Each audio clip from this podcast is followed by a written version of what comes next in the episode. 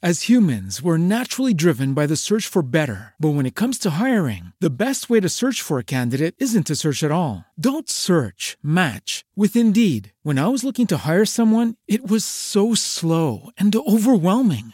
I wish I had used Indeed. If you need to hire, you need Indeed. Indeed is your matching and hiring platform with over 350 million global monthly visitors, according to Indeed data, and a matching engine that helps you find quality candidates fast. Ditch the busy work. Use Indeed for scheduling, screening, and messaging so you can connect with candidates faster. And Indeed doesn't just help you hire faster. 93% of employers agree Indeed delivers the highest quality matches compared to other job sites, according to a recent Indeed survey. And listeners of this show will get a $75 sponsored job credit to get your jobs more visibility at Indeed.com slash podcast. That's Indeed.com slash podcast. Terms and conditions apply.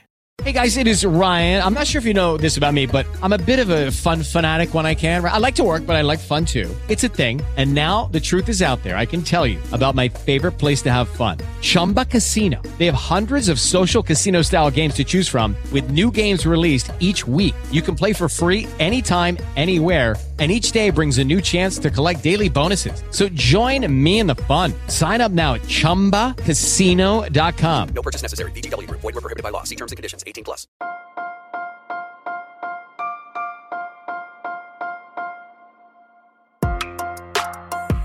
Buenos días, Madre Esfera.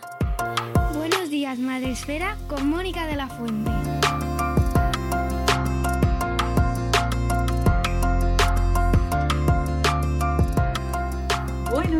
Madre. Bienvenidos un día más al podcast de nuestra comunidad. Hoy cerramos con este episodio la serie de podcasts dedicados a una jornada que no vamos a olvidar nunca. Esta primera jornada Madres en el Autismo que se celebró en Madrid el 4 de junio y que os hemos ido trayendo fragmento a fragmento eh, a través de este podcast para que podáis disfrutarlo, para que llegue a muchísima más gente y para que no se lo pierda nadie, porque de verdad merece muchísimo la pena escuchar a todas estas mujeres que nos están acompañando.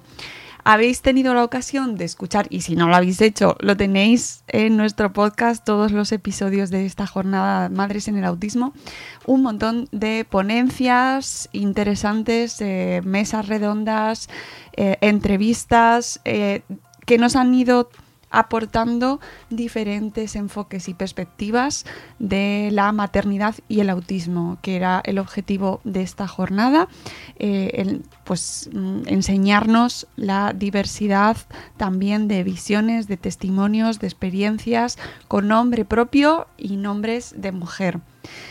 Hoy cerramos eh, este especial, este, esta serie dedicada a esta jornada, con la charla de Gemma Burguillos, que ahora después, en cuanto yo me calle, nos va a contar ella su opinión sobre el evento.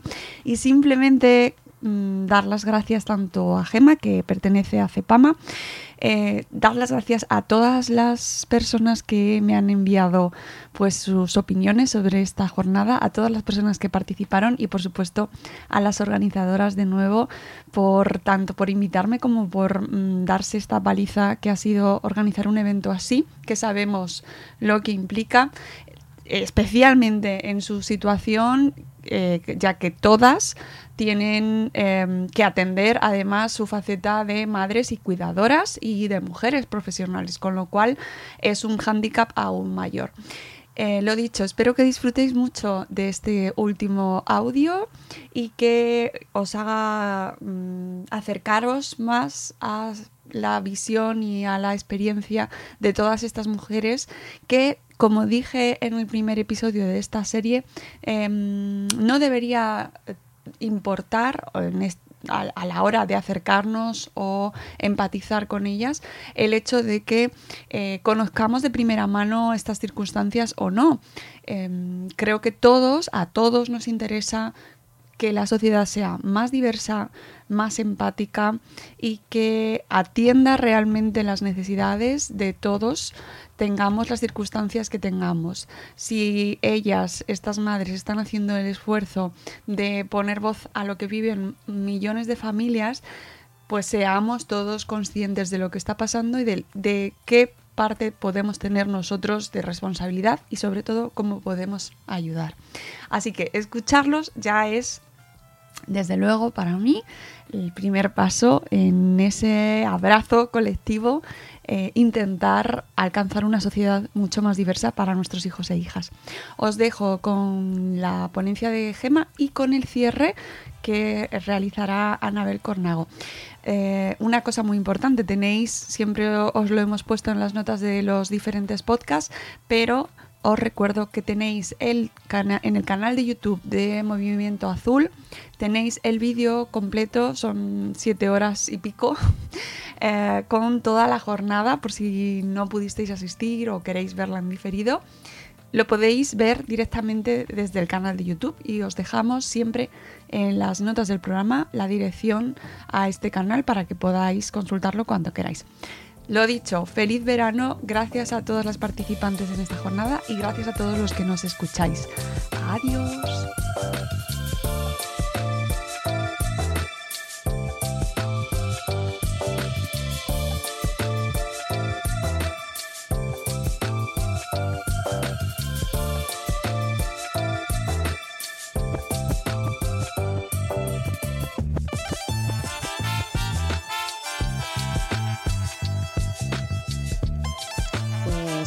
Participar en las jornadas del pasado día 4 de junio en Madrid fue una experiencia enormemente positiva y enriquecedora para mí. No solo porque pude disfrutar de la oportunidad que me brindó la organización y CEPAMA para visibilizar el papel de las mujeres autistas en la maternidad, sino también porque pude conocer a otras mujeres, eh, a otras madres y a otras autistas con las que bueno, compartir objetivos comunes dentro de la comunidad aprender y sin duda disfrutar de la absoluta convicción de que juntas somos mejores y, llegaremos más lejos. Jornadas como estas son muy necesarias para seguir normalizando el autismo como parte de la diversidad humana, para que la sociedad entienda que la neurodiversidad es real, enriquecedora y, y muy necesaria, y para que nosotras unidas podamos seguir luchando por nuestros derechos, por nuestras necesidades por todo lo que la sociedad nos niega y por convertirnos en las ciudadanas y ciudadanos de pleno derecho que todas y todos deberíamos ser. Nos queda mucho camino por recorrer, evidentemente, pero si algo nos caracteriza, em, algo caracteriza a nuestro colectivo es eh, nuestra perseverancia y, y, tenacidad. Así que estoy absolutamente convencida de que juntas conseguiremos todo lo que nos propongamos y no tengo, no tengo la más mínima duda. Buenas tardes, ya nos toca buenas tardes. Esto está pasando muy rápido. Qué rico todo y sobre todo qué rica la compañía. Seguimos con este encuentro de madres en el autismo tan necesario y vamos a seguir escuchando el autismo desde dentro. Para mí yo creo que es eh, lo que nos va a aportar muchísimo más, escuchar la voz de una mujer, madre, cuidadora, autista, madre de dos, de Alex y de Abril. Ahora nos contará su historia y sobre todo miembro de CEPAMA, eh, con una labor importantísima de concienciación, de visibilización, de protección de la mujer autista doblemente vulnerable.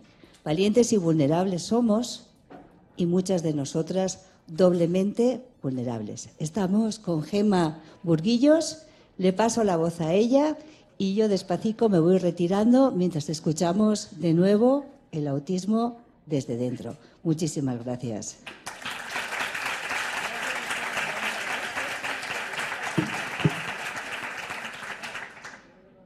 Hola, muchas gracias a vosotras también por darnos este espacio y esta voz a Cepama. Y, bueno, y a Maite que me lo ha hecho también todo muy, como muy bonito y, muy arropado todo. Em, yo os traigo, no sé, bueno, no se me dan nada bien em, este tipo de cosas y entonces el chico de antes me ha explicado cómo no liarla, pero la puedo liar en cualquier momento. Em, hemos preparado desde CEPAM una pequeña presentación de algunos puntos que nos gustaría bueno, darle un poco de visibilidad sobre la maternidad, que son estos, estos puntos de aquí. Em, ¿Cómo llega una, una, mujer autista a ser madre? ¿no? Ese sería uno de los, de los primeros pasos. ¿Cómo, ¿Cómo, decide? ¿Por qué la mujer autista decide, decide ser mamá? Es un camino muy complicado. ¿Por qué? Porque la mayoría de, de mujeres autistas. Eh, ya, ya, la, ya la lío. Es que no sé dónde tengo que apuntar. Entonces. Pues no. ¿Puedes subir alguien? Porque ahora yo no vuelvo a subir. No, ya está, ya está. Ya lo he solucionado. Gracias, gracias. Perdona, ¿eh? ya te lo he explicado antes, te, te he avisado. ya ves. Bueno, el tema es que mm, tradicionalmente no tenemos que ser conscientes que la sociedad no nos ve como no nos ve capaces y este es nuestro mayor hándicap. Eh, se nos ve como mujeres discapacitadas, se entiende, la sociedad entiende que ni siquiera ni siquiera se asocia que podamos tener un interés, por ejemplo, por el sexo, eh, y mucho menos que vayamos a ser capaces de reproducirnos. Eso es el primer punto. Luego, a partir de ahí, que vayamos a ser capaces, además, unas mujeres tan dependientes como nosotras supuestamente somos, de ser responsable, de construir un vínculo de, apego con nuestro bebé, de, cuidarlo, de amarlo y, de que, bueno, y de, ser lo suficientemente responsables como para, para poder asumir esa, ese rol, la sociedad de primera nos descarta. Entonces es, muy complicado para nosotros poder llegar ahí. Es más, hay muchas mujeres dentro del espectro que incluso han, sido esterilizadas porque sus familias han decidido unilateralmente que seguramente a sus hijas de mayor no les iba a interesar el sexo y si les interesaba eh, o, accidentalmente se quedaran embarazadas, eh, es claro, seguramente iban a tener también otro hijo autista, cosa que tampoco quiere nadie. Entonces, ante eso, solución drástica y sencilla, esterilizamos. Esto es algo que, ha pasado y que, que, no lo tenemos tan lejos. O sea que, pese a que sea una barbaridad, a mí me parece una barbaridad. El no, el no preguntar siquiera, el no contemplar, el, el, que sea una decisión tomada única y exclusivamente de forma unilateral por, por su entorno familiar. ¿no? Desde CEPAMA nos gustaría esta frase que es, de, nuestra compañera Regina, que además se recoge en el libro de CEPAMA, que aprovecho para hacer publicidad. Por si es, increíble el libro. Aquí antes una compañera, me, Pilar, me, comentaba mm, bueno, que lo había leído y que le había encantado. ¿no? Es un libro imprescindible para las mujeres autistas, para las mamás de niñas autistas y bueno, para cualquier persona que se interese un poco por la neurodiversidad y por la empatía queremos que hacer constancia que aunque sea algo bastante básico, hay que recordar siempre que se es mujer independientemente de que decidamos tener o no tener hijos. Estamos igual de completas y somos igual de válidas todas, pero la maternidad siempre debería ser una opción que podamos tener y podemos llegar a cabo de manera individual. Em, deberíamos em, ver la maternidad que con toda su para nosotras, para mí, por ejemplo, en, mi caso particular, para mí la maternidad, yo no había hecho, no, o sea, no he hecho nada tan difícil en mi vida. Para mí es muy complicada. Es, es una experiencia que a mí mm, es un tsunami, un tsunami emocional mm, continuo, además, ¿vale? Pero mm, no podemos olvidar que también es una experiencia que a la mujer autista refuerza, que nos llena de autoestima, que nos enriquece como personas, y que nos da una gran confianza.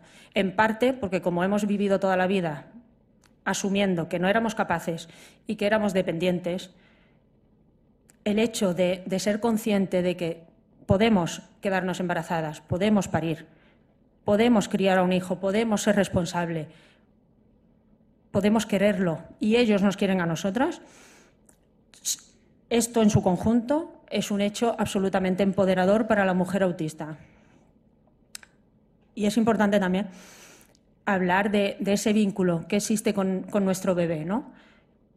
En la vida de una mujer autista, todos los vínculos, todas las relaciones que, tenemos, todas parten de bueno, cada, cada persona con la que nos podemos relacionar, ya sea nuestro núcleo familiar, nuestras parejas, nuestros amigos,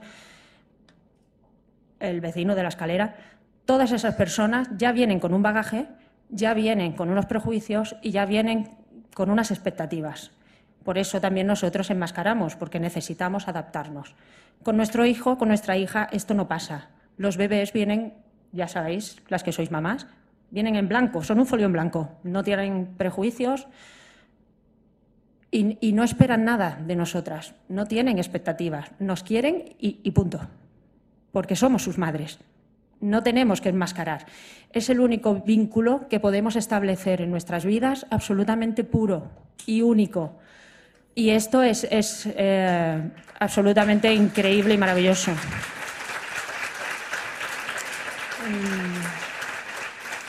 Por tanto, mm, la maternidad, pese a su dureza, que no, que no la voy a blanquear, porque ya os digo que para mí la verdad es que eh, es, está siendo y ha sido muy dura, y voy, bueno, pues improvisando, la verdad. Voy mm, haciendo lo que puedo, con lo que puedo. O sea, es, supervivencia pura. Y yo también escuchando, escuchando a algunas compañeras que han hablado antes de lo que habían llorado y lo solas que se habían sentido, empatizo completamente con todas vosotras. Y bueno, pues, pero pese a eso, a, a esa parte oscura a la que hay que darle luz, porque eso también hay que contarlo, no solo hay que contar esa, esa parte tan bonita de la maternidad que todas conocemos y que, y que, la sociedad se encarga de que conozcamos todos, pero también está la otra parte. ¿no? Pese a esa parte más oscura, la maternidad yo creo que para nosotras tiene ese poder, digamos, eh, de, de sanador, casi diría, de cura, porque toda esa mochila que todas vamos arrastrando y que vamos cargando de toda nuestra experiencia vital, en el que hemos asumido que, no podíamos, que no éramos capaces, que hay que ver, y por qué somos así, pudiendo ser de otra manera, y tal y cual, que yo creo que las autistas que hay aquí ya saben de lo que hablo. Pese a todo eso, nuestro bebé nos trae esa confianza en nosotras mismas y ese esa fuerza, ¿no? Y es una demostración de, ostras, pues, pues bueno, pues soy autista, pues ostras, pues sí que tengo mis cosas y mis dificultades, pero yo también soy mamá y yo también me he quedado embarazada, yo también he parido y yo también lo estoy intentando.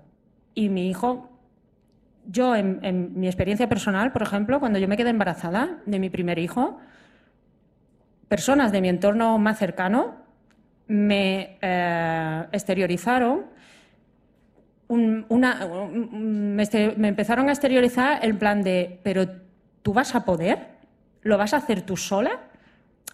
Ese tipo de cuestiones que yo creo que a, otras mamás nadie, cuestiona si va a poder o no va a poder. A mí me cuestionaron. Y, y, claro, cuando la, la, pregunta, la duda es tan grande, al final es que al final acabas dudando tú, ¿no? De, realmente, a ver si no voy a poder y, la vamos a liar. Em, claro, cuando ves que, ostras, pues sí que puedes, y cuando ves que lo haces, y yo en mi caso lo hice sola, no sola sin pareja, quiero decir que no, que no tenía esa tribu tan necesaria que deberíamos tener todas, sino que éramos mi pareja y yo y au, ¿no? Pero bueno, el niño tiene 12 años y está sobreviviendo. O sea, vamos bien.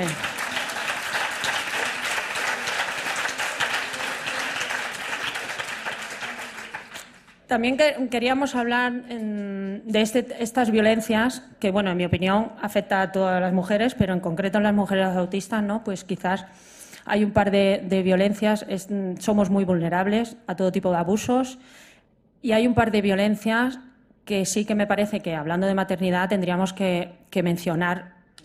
Una es eh, la violencia de control. La violencia de control es esa que se ejerce cuando la persona tiene capacidad y recursos económicos, pero aún así su entorno no la ve capaz. ¿vale? O sea, una persona que, por ejemplo, yo tengo estudios superiores, tengo un trabajo, soy económicamente independiente, pero lo que decíamos antes, mi entorno en su momento no me veía capaz de poder cuidar a un recién nacido.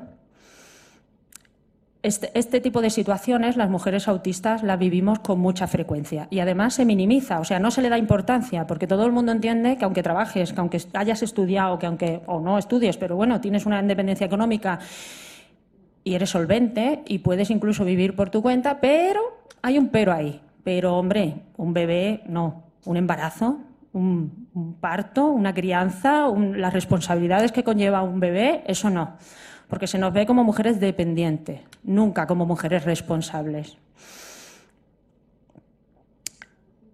Y el otro tipo de violencia que sufrimos, y repito, yo creo que sufrimos todas, todas, sin excepción, me parece. Pero para la mujer autista es doblemente sufrido, digamos. Es esa violencia obstétrica que se sufre por parte de profesionales sanitarios, donde la mayoría de profesionales sanitarios no voy a decir todos porque yo también soy profesional sanitaria. Entonces, vamos a dejar ahí un hueco para, para dos o tres que hay. no vamos a generalizar demasiado. Pero mm, la mayoría de profesionales sanitarios no conocen nuestra condición, no conocen nuestras dificultades, no conocen nuestras necesidades y no tienen ni idea de nada de lo que necesita una mujer, bueno, una mujer en el proceso de parto y una mujer autista menos. Entonces, sufrimos este tipo de violencia cuando nos tratan mal, cuando no se nos escucha, cuando nos obligan a, por ejemplo, ponernos en determinadas posturas, en determinadas situaciones, cuando nosotras en ese momento no podemos, cuando no se nos baja, por ejemplo, la intensidad de una luz que nos está torturando, cuando nos tocan, en, bueno, las que habéis estado embarazadas y habéis parido, sabéis que nos toca allí, o sea, el tato. O sea, todo el que pasa te toca. ¿Vale? Porque además, si por ejemplo mi caso, que yo parí en un hospital universitario, claro, es que claro, es que allí me toca, o sea, vamos a ver, ¿sabes? Eh, que dices, mm, vale, pero hasta un punto, ¿no? Quiero decir, que hoy aprendan dos y mañana otros dos, ¿sabes? Pero bueno,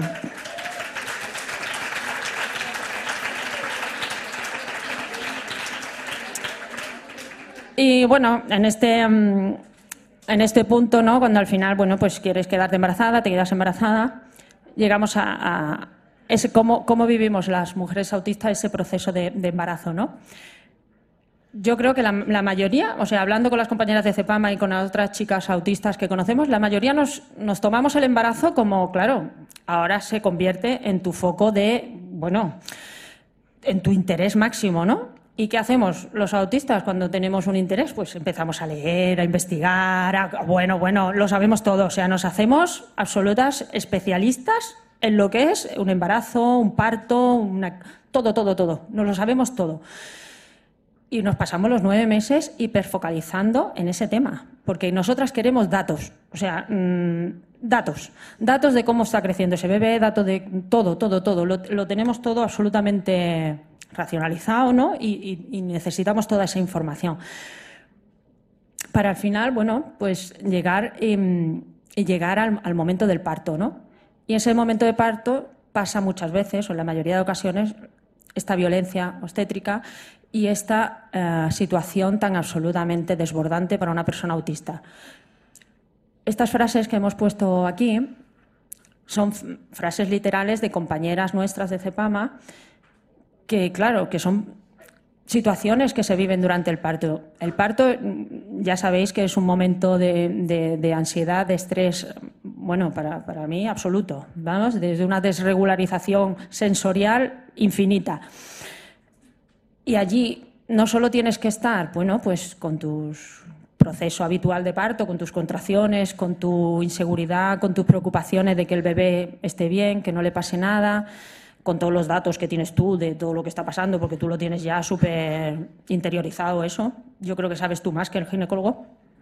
Pero además se te, se te une ¿no? toda esta acúmulo de, sensorial de pues esto de la luz, de que, no te puedes sentar aquí, de que te tienes que poner en esta postura, de que tienes que hacer esto, de que te toca este, de que ahora te empiezan a explicar cosas cuando tú estás allí en medio de, con tu ansiedad, con tu estrés, con tus dolores, con tu tal.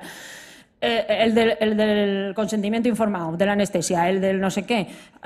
O sea, aquello es, un, eh, es caótico, caótico y en vez de poder eh, asumir con, bueno, pues, pues llevarlo, di- disfrutar, entre comillas, ¿no? Pero disfrutar de, ese momento tan bonito que es cuando por fin vas a poder tocar a ese bebé, ¿no? Aquello se convierte pues en una situación de ansiedad, de estrés y donde tampoco tenemos el apoyo de esos profesionales sanitarios y- y nos sentimos absolutamente perdidas, ¿no? Y, después de este, de este fantástico parto que tenemos, eh, tenemos unos niños, niñas, que bueno, lleguemos antes o llegamos después, a veces son autistas. Eh, en mi caso llegó a los siete años de mi hijo, el mayor. ¿Y qué pasa, no? Que, que, que nosotros como durante ese, ese momento, después del parto, ah, yo recuerdo ¿no? que mi entorno era como, yo hacía preguntas sobre la crianza, sobre tal, bueno, y la respuesta que me daba todo el mundo es, bueno, no te preocupes, es sentido común. Pues yo, sentido común, no entiendo, ¿no? Mm, Yo no tengo e- ese sentido, no lo tengo yo. Porque, no, porque eh, no, no lo entendía. O sea, yo, yo percibía que la gente sabía hacer cosas de manera innata. Y yo no. Yo tengo que aprenderlas. Y yo tenía que, o sea, tenía que preguntar y tenía que formarme para criar a mi hijo, ¿no? Y todo lo tengo que, todo lo tenía que hacer así. Entonces, eh, desde cosas muy básicas, quiero decir. Yo tenía que preguntar qué come un bebé. Y un bebé, y claro, yo, bueno, antes hablaba con otras compañeras, yo di lactancia eh, materna, eh, pero yo tenía más dudas, porque yo decía, vale, yo le doy de comer, ¿no? La leche materna, pero ¿y, y le tengo que dar agua? No, no lo sé. O sea, yo, yo necesitaba que me dieran esa información, información que luego hablaba con otras mamás neurotípicas y esas mamás ya lo sabían, pero ¿cómo lo sabían? No tengo ni idea, todavía no lo sé, pero lo sabían. Yo preguntaba y yo al principio recuerdo que, que, o sea, pregunté una serie de cosas, ¿no? Porque como ese bebé, el objetivo era que sobreviviera, ya lo he dicho. O sea, tenía que sobrevivir, ¿vale? Entonces, ¿qué come un bebé? ¿Cuándo hay que cambiarle el pañal al bebé? Y cuánto hay, o sea, cómo hacemos ese vínculo afectivo con el bebé. Entonces yo sabía que tenía que comer a demanda, bueno, que el pañal se cambia, pues bueno, ya sabemos que según el olor pues lo vas cambiando.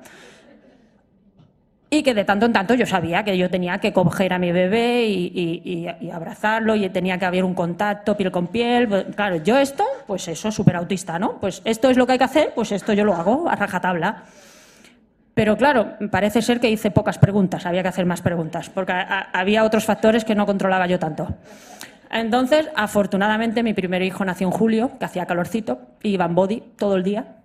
Bien, no había, o sea, julio bien, ¿eh? Y agosto bien.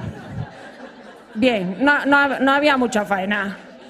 Pero llegó, claro, llegó, llegó el otoño. Y entonces yo recuerdo que además yo soy muy friolera, un día salimos a cenar por la noche, yo me cogí mi sudadera, claro. Pero entonces hubo una persona, ¿no?, que me dijo, a lo mejor el niño tiene frío. Digo, bueno, ostras, pues es que, o sea, fue como un punto de inflexión que dije, hostia, que la temperatura también la tenía que controlar. O sea, ¿cuántas cosas había que controlar? Muchas.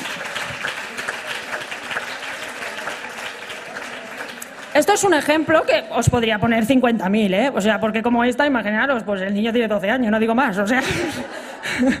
Pero está vivo, está bien, ¿eh? Está contento.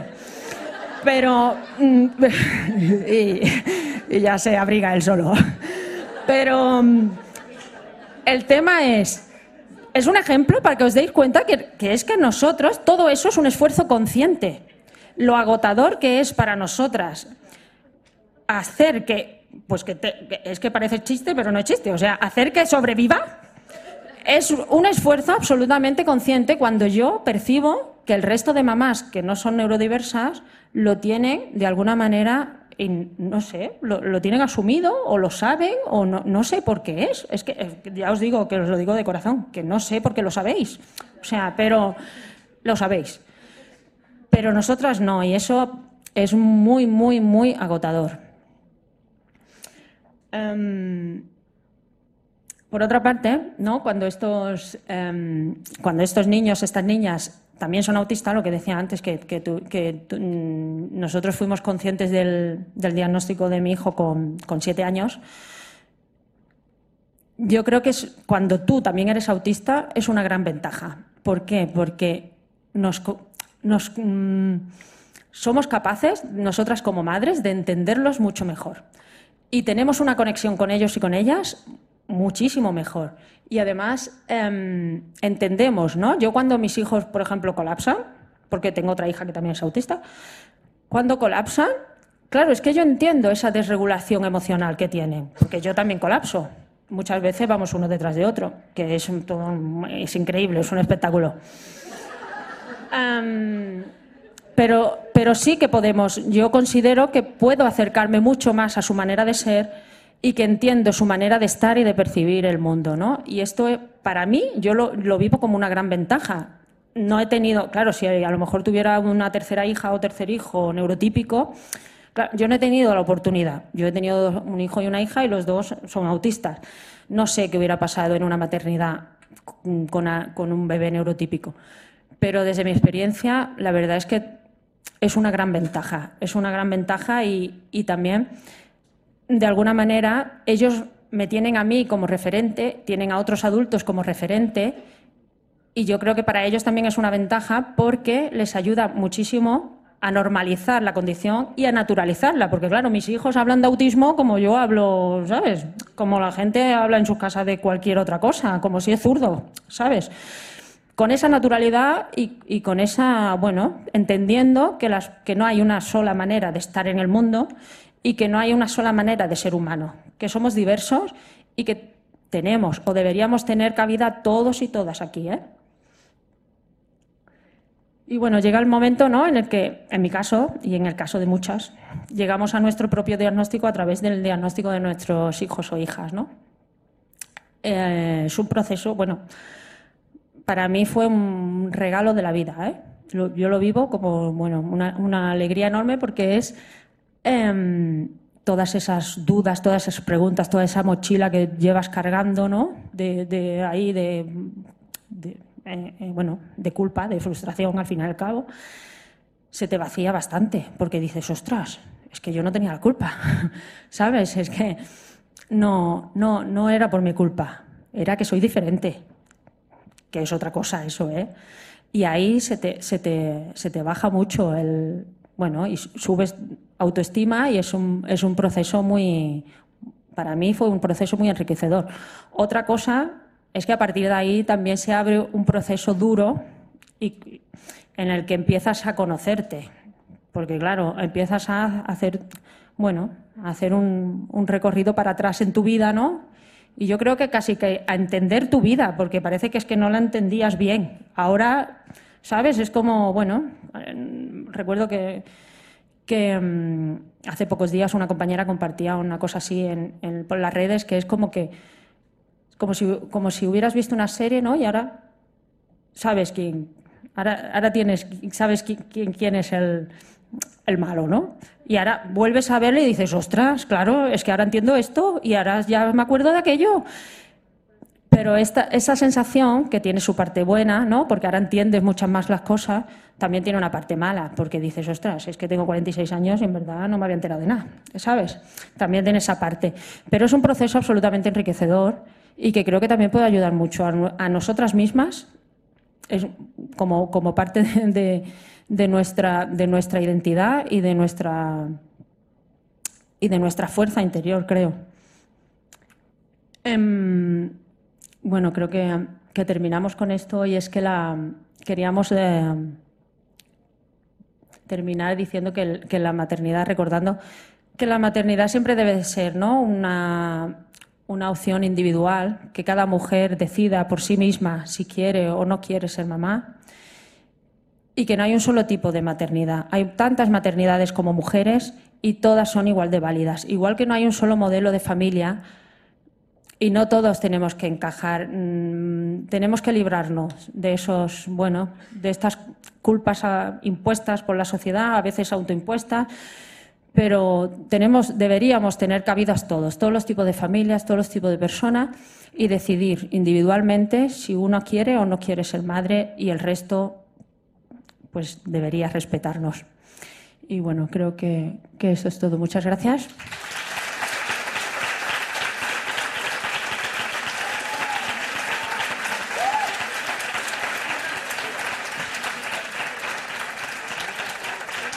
Pues, ¿qué hacemos?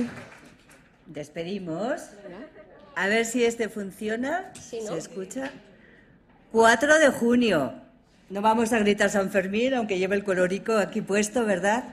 Encuentro histórico muy necesario y tenéis muchísima suerte. Me toca a mí despedir esto y como ya lo habéis dicho todo, digo, Jovan, tenía preparado, voy a comentar tal. Ya lo han dicho, ya lo han dicho. Así que nos vamos a facilitar el momento. Esto no es una despedida, está claro, esto es un comienzo. Hemos hablado a lo largo de esta jornada de emociones, ha habido un desfogue y sobre todo, mm, retomando lo que estaba diciendo Natalia, el, sentir, el sentirnos parte de este grupo, el validar cualquier emoción que sentamos, el no tener que dar explicaciones, Demasiadas explicaciones hemos tenido que dar a lo largo de nuestra vida.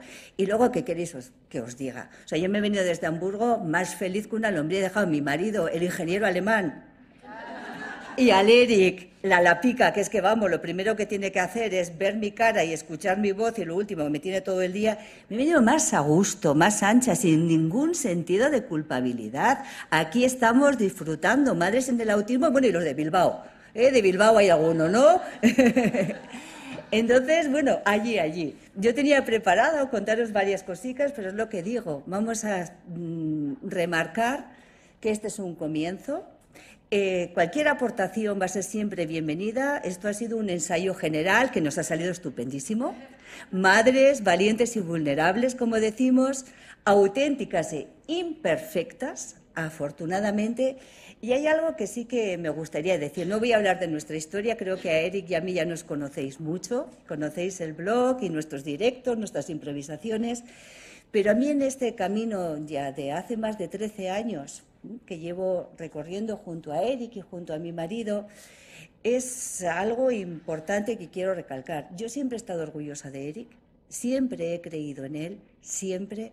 Yo creo que iniciamos eh, un camino, mi familia y yo, en naturalizar, en dar visibilidad al autismo y afortunadamente ahora sois muchísimas las personas que lo naturalizáis, que dais visibilidad al autismo, que creemos en todas las personas y remato esto diciendo, yo estoy orgullosa de Eric, pero estoy todavía mucho más orgullosa de que mi hijo esté orgulloso de sí mismo. Es decir, soy autista con un par de cojones y con gran orgullo. Y esto lo hemos ido logrando pasito a pasito, mirad, carne de gallina, pasito a pasito, con todos los días terribles que hemos tenido, que lo conocemos, el autismo no es fácil, pero el autismo, y también lo ha dicho Patri, o nos lo comentaba Noemí, el autismo también implica capacidad y muchísimas habilidades. ¿Habéis todo lo que he aprendido yo de Eric? He aprendido de extintores y de generadores y de aves y del universo y de lo bonito que es salir a pisar un charco bajo la lluvia y de lo bonito que es bailar en un rayo de luz tocando motitas de polvo. Que no nos olvidemos de eso. La vida, la vida es disfrutar cada momento y si lo disfrutamos en familia con nuestros hijos y en sociedad, dejando muy claro y repitiendo, todos somos valiosos. El mundo necesita todas las perspectivas. Y cierro este comienzo del próximo encuentro, 4 de junio, fecha, fecha para el año que viene. Una frase de mi hijo, la persona a la que más valoro de este mundo. Una frase de él. Eh, en Alemania, bueno, hay un momento en que los niños tienen que hacer unas prácticas en una empresa. Y él tenía que escribir su currículum y su carta. Y escribió lo siguiente, soy autista. Y por eso puedo aportar soluciones que a lo mejor a ti se te pasan o se te escapan. Ahí, a por todas. Y ahora terminamos con una frase. No estamos solas, mamás, de pie y un abrazo. Abrazar a quien tengáis a vuestro lado. Yo voy a Yuri, que estamos las dos entre la patija y yo. Muchísimas gracias. Y a la cenica. Bueno, y gracias a- a todos. Iba a dar las gracias, se me ha olvidado, a la organización, a todo, a todo.